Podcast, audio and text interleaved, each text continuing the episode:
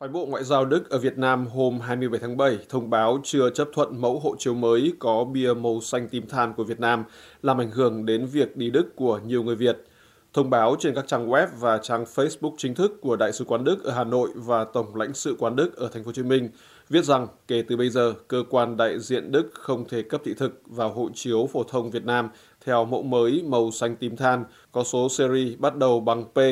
Hai cơ quan đại diện ngoại giao của Đức cho biết thêm, Điều đó có nghĩa là nếu quý vị có quyền hộ chiếu như vậy thì quý vị không thể nộp hồ sơ xin thị thực. Việc này căn cứ vào quyết định của các cơ quan chức năng nội địa Đức. Về trường hợp những người có hộ chiếu Việt Nam mẫu mới và đã được cấp thị thực của Đức, phái bộ ngoại giao nước này khẩn thiết khuyên những người đó không nên đến Đức bởi vì có nguy cơ là quý vị sẽ bị từ chối cho nhập cảnh tại biên giới. Phái bộ Đức cũng xin lỗi về sự bất tiện này và khẳng định nếu tình hình thay đổi, chúng tôi sẽ thông báo ngay cho quý vị biết. Theo tìm hiểu của VOA, một công hàm của phía Đức gửi cho Cục lãnh sự Bộ Ngoại giao Việt Nam vào ngày 27 tháng 7 và một thông báo của Cảnh sát Liên bang Đức trong cùng ngày nói rằng những hộ chiếu mới của Việt Nam được cấp từ ngày 1 tháng 7 năm 2022 tạm thời không được công nhận ở Đức và vì thế không thể cấp thị thực vào những hộ chiếu đó. Hai văn bản trên của phía Đức nói cụ thể hơn rằng mẫu hộ chiếu mới của Việt Nam không thể hiện nơi sinh của người mang hộ chiếu, vì vậy gây khó khăn cho nhà chức trách Đức tại bộ phận xuất nhập cảnh. Bộ Ngoại giao Việt Nam chưa có phản ứng ngay lập tức về động thái của Đức. Hôm 1 tháng 7, Bộ Công an Việt Nam loan báo họ bắt đầu cấp hộ chiếu phổ thông không gắn chip theo mẫu mới cho công dân Việt Nam ở trong nước và ngoài nước. Báo chí trong nước khi đó dẫn lại thông tin từ đại diện Bộ Công an cho biết là hộ chiếu phổ thông mẫu mới có nhiều cải tiến. Dễ nhận thấy nhất là bìa hộ chiếu mới có màu xanh tím than thay cho màu xanh lá cây của mẫu hộ chiếu cũ. Một điểm mới khác là trên mỗi trang trong hộ chiếu mới đều in hình ảnh tiêu biểu về phong cảnh hình tượng về chủ quyền quốc gia, di sản văn hóa nổi tiếng như Vịnh Hạ Long, Kinh đô Huế, Đền Hùng, phố cổ Hội An, Thánh địa Mỹ Sơn, bến cảng Nhà Rồng, cột cờ Lũng Cú, vân vân. Bộ Công an nói rằng những cải tiến đó góp phần khẳng định và quảng bá hình ảnh của Việt Nam ra thế giới, thể hiện được truyền thống lịch sử địa lý văn hóa Việt Nam. Ngoài ra, mẫu hộ chiếu phổ thông mới bảo đảm các kỹ thuật bảo an của quốc tế. Chủ tịch Ủy ban nhân dân thành phố Hồ Chí Minh Phan Văn Mãi mới cho biết rằng thành phố này đang tập trung thực hiện chuyển đổi số, xây dựng đô thị thông minh và sẵn sàng hợp tác với các doanh nghiệp của Hoa Kỳ trong hai lĩnh vực này. Cổng thông tin Thành phố Hồ Chí Minh cho biết rằng ông Mãi nói như vậy trong cuộc gặp hôm 26 tháng 7 với bà Mary Damour, tổng lãnh sự Hoa Kỳ tại Thành phố Hồ Chí Minh khi nhà ngoại giao này đến chào từ biệt nhân kết thúc nhiệm kỳ công tác tại thành phố. Ngoài việc hợp tác để xây dựng đô thị thông minh, Ông Mãi cũng được dẫn lời nói rằng Thành phố Hồ Chí Minh cũng mong muốn thu hút các doanh nghiệp lớn của Hoa Kỳ chia sẻ kinh nghiệm và đầu tư vào thành phố trên các lĩnh vực như xây dựng hạ tầng, quản lý đô thị, năng lượng sạch, y tế, giáo dục thích ứng với biến đổi khí hậu. Trong cuộc trao đổi tin cho hay, ông Mãi cũng cảm ơn sự giúp đỡ, hỗ trợ của Hoa Kỳ dành cho Việt Nam nói chung và Thành phố Hồ Chí Minh nói riêng trong giai đoạn phòng chống dịch COVID-19 vừa qua. Cuộc gặp của ông Mãi và bà Damua diễn ra ít lâu sau chuyến thăm tới Hoa Kỳ của nhà lãnh đạo Thành phố Hồ Chí Minh. Trong đó, theo cổng thông tin Thành phố Hồ Chí Minh, ông có buổi gặp gỡ với các trí thức trẻ doanh nghiệp người Việt khởi nghiệp tại Hoa Kỳ và kêu gọi họ đóng góp cho Thành phố Hồ Chí Minh.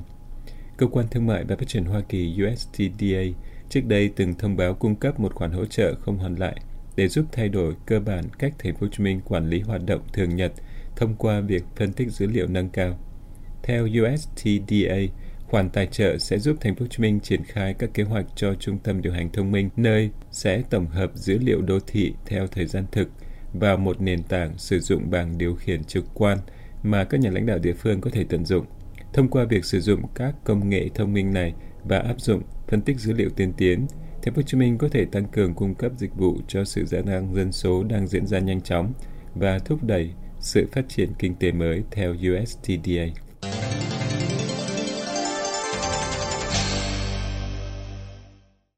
Chính quyền Hà Nội đặt mục tiêu đến năm 2025, tất cả xã, phường, thị trấn có hệ thống truyền thanh hoạt động ở cấp thôn, tổ dân phố và khu dân cư, thường được gọi ngắn gọn là loa phường. Nhiều báo trong nước đưa tin trích dẫn bản chiến lược của chính quyền thành phố về phát triển thông tin ở cấp cơ sở.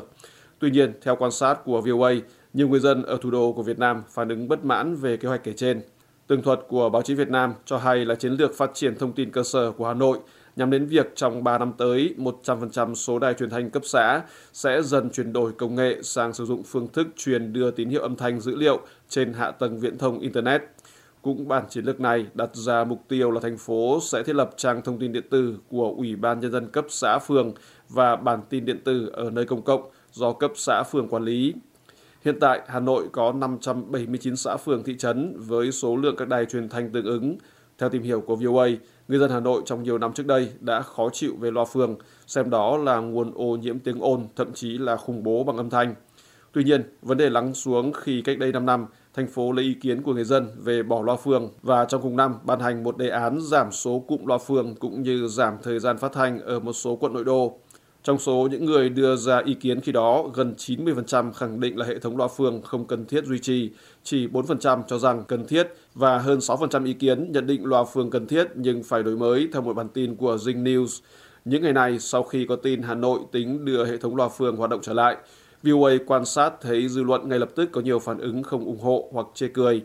Nhìn chung, đa số vẫn phản đối loa phường vì lý do ồn ào gây phiền phức, thậm chí gọi đó là màn tra tấn trên diện rộng. Một lý do khác là ngày nay, người dân ai cũng có nhiều phương tiện hiện đại để nhận thông tin tin tức như máy tính, điện thoại thông minh, TV, nên không ai quan tâm đến thông tin được phát lại trên loa phường. Một số người cho rằng tiền đầu tư vào loa phường nên dành cho xây bệnh viện, trường học hoặc khu vui chơi cho người dân. Trên mạng xã hội, những người có nhiều ảnh hưởng cũng lên tiếng phản đối loa phường. Võ sư nhà văn Đoàn Bảo Châu với hơn 146.000 người theo dõi qua Facebook viết trên trang cá nhân rằng việc khôi phục loa phường là khôi phục sự áp đặt ấu trĩ thô thiển lên con người và cũng phí tiền thuế của dân. Tôi xin các vị hãy dừng cái ý tưởng kỳ quặc này lại. Nếu có làm thì hãy làm một cuộc thăm dò tử tế với người dân trước đã, ông Châu viết, có ý gửi một thông điệp đến các nhà chức trách Hà Nội. Ý kiến của ông Châu nhận được hơn 1.200 phản ứng yêu thích, cùng với khoảng 350 lời bình luận mà đại đa số cũng thể hiện quan điểm không ủng hộ sự trở lại của loa phường. Ông Dương Quốc Chính, một Facebooker có hơn 58.000 người theo dõi, đưa ra quan sát với VOA rằng những vị chủ tịch Hà Nội trong vài nhiệm kỳ gần đây đều có hiện tượng là khi nhậm chức thường có động thái ngược với người tiền nhiệm để tạo dấu ấn. Một ví dụ ông Chính dẫn ra là trong nhiệm kỳ gần đây nhất, Chủ tịch Nguyễn Đức Trung thực hiện chương trình trồng cây khắp phố phường, ngược lại với thời của người tiền nhiệm Nguyễn Thế Thảo và giảm mạnh việc sử dụng hệ thống loa phường. Nay tân chủ tịch Trần Sĩ Thanh có ý khôi phục lại loa phường ngược lại với ông Trung. Tất cả các động thái kể trên của các vị đó đều có màu sắc dân túy, nhưng việc tái lập loa phường cho dù ứng dụng công nghệ cao, công nghệ thông minh gì đó, thì cũng là động tác đi ngược lại lòng dân. Vẫn biết là tân quan tân chính sách, nhưng tân chính sách kiểu này là rất dại. Những cán bộ tham mưu cho Chủ tịch Thanh cần phải xem lại, ông Chính chia sẻ suy nghĩ với VOA. Giữa lúc có nhiều quan điểm trái chiều của người dân về loa phường, hôm 27 tháng 7, bà Nguyễn Thị Mai Hương, Phó Giám đốc Sở Thông tin Truyền thông Hà Nội nói trong một cuộc họp báo rằng Hà Nội chưa hề dừng loa phường để phải khôi phục mà chỉ là thay đổi cách vận hành để thân thiện với người dân. Chỉ có loa phường mới đáp ứng được và đóng vai trò then chốt với các thông tin cơ sở, nhấn mạnh rằng truyền thanh qua loa phường là không thể thay thế được. Bà Hương nêu ra lý do trước báo giới trong nước, mỗi tổ dân phố của Hà Nội có nhu cầu thông tin khác nhau. Việc một tổ trưởng phải đến từng nhà dân sẽ rất vất vả trong khi đó, phát thông tin qua loa, người dân sẽ nắm được từ đó các chủ trương của thành phố, công việc nội bộ của khu dân cư sẽ đến được với người dân nhanh chóng. Về giải pháp để loa phường không còn là nỗi bất bình đối với người dân, nữ phó giám đốc Sở Thông tin Truyền thông cho biết, trước đây hệ thống loa phường bố trí thành cụm loa lớn ai ở gần sẽ bị ô nhiễm tiếng ồn. Trong kế hoạch mới sẽ duy trì số lượng loa ít đi, sẽ giảm tiếng ồn. Sau đó các địa phương căn cứ vào tình hình cụ thể để chọn vị trí và số lượng loa cần lắp đặt. Bà Hương cũng chấn an rằng nội dung và thời lượng phát thanh sẽ được thay đổi để mỗi ngày loa phường không phát quá hai lần, mỗi lần không quá 15 phút, dừng phát loa vào ngày cuối tuần, trừ việc cấp bách như dịch bệnh, thiên tai, vân vân. Việt Nam đang phải ứng phó cùng lúc nhiều loại dịch bệnh.